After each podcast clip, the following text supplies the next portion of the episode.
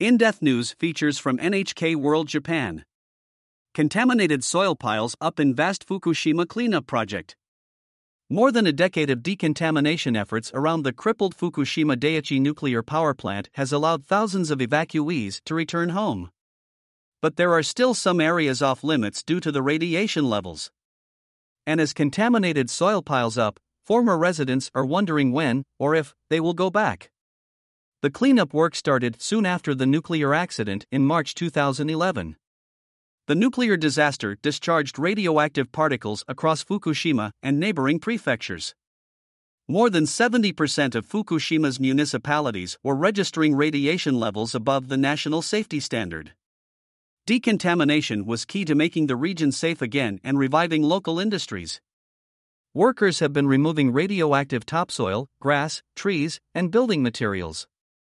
The scale and expense of the project is vast.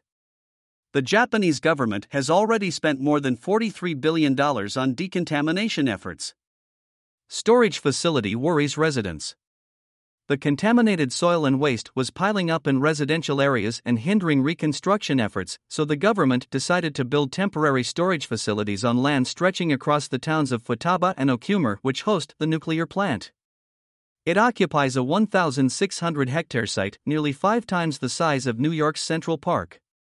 Since two thousand fifteen, about one thousand trucks have been arriving daily and dumping around seven thousand bags of soil.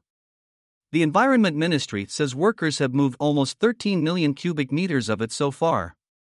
The government introduced a law requiring the soil to be moved out of Fukushima Prefecture by twenty forty-five. But the people of Fukushima, especially those who used to live near the site, are worried it will become a permanent fixture. There is concern that this will become a final disposal site, but I understand that it's inevitable that people will have to accept it, says an eighty-four-year-old man who once lived on the site. I don't think I will be alive in thirty years, but I want them to put my land back the way it was. Promising research. In a bid to reduce the overall amount of waste, crews are sorting the material at the facility to separate what can be burned. It is hoped that some of the soil can be reused. The Environment Ministry is looking at whether it can use the soil to grow vegetables or build roads. Research on food cultivation in the area has found radiation levels below official standards. So far, the research has been limited to one district of Fukushima. The Environment Ministry is planning to commission further studies aimed to help people understand what's possible and, most importantly, what's safe. A final disposal site. The biggest challenge for the national government is to find suitable land outside of Fukushima for final disposal. Officials have been running a public awareness campaign to try to find support for a location. So far, no municipality has volunteered to be the host. Despite the lack of progress, the government is adamant it remains committed to its deadline.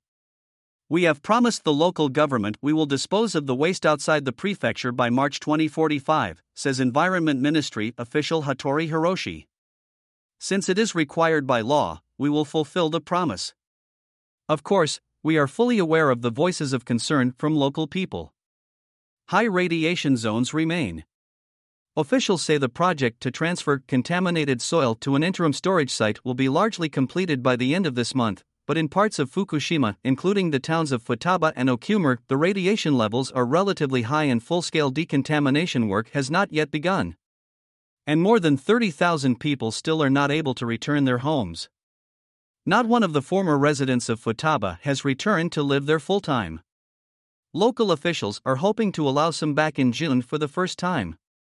But an official survey found that more than sixty percent of the former residents have no intention of returning. Only about one in ten said they want to return. Almost a quarter of respondents say they haven't made their minds up yet. Many of the evacuees have already restarted their lives elsewhere. The central and local governments are hoping they can attract new residents to the area and are offering seventeen thousand dollars to anyone who makes the move. But for those former residents undecided about returning, safety concerns are paramount. They want to know if the decontamination work will be completed and the soil will be moved. They also want more clarity about the decommissioning work at the crippled plant. The government has promised that will be completed by twenty fifty-one at the latest, but details are scant. Kikuyama Kengo. N H K World Correspondent.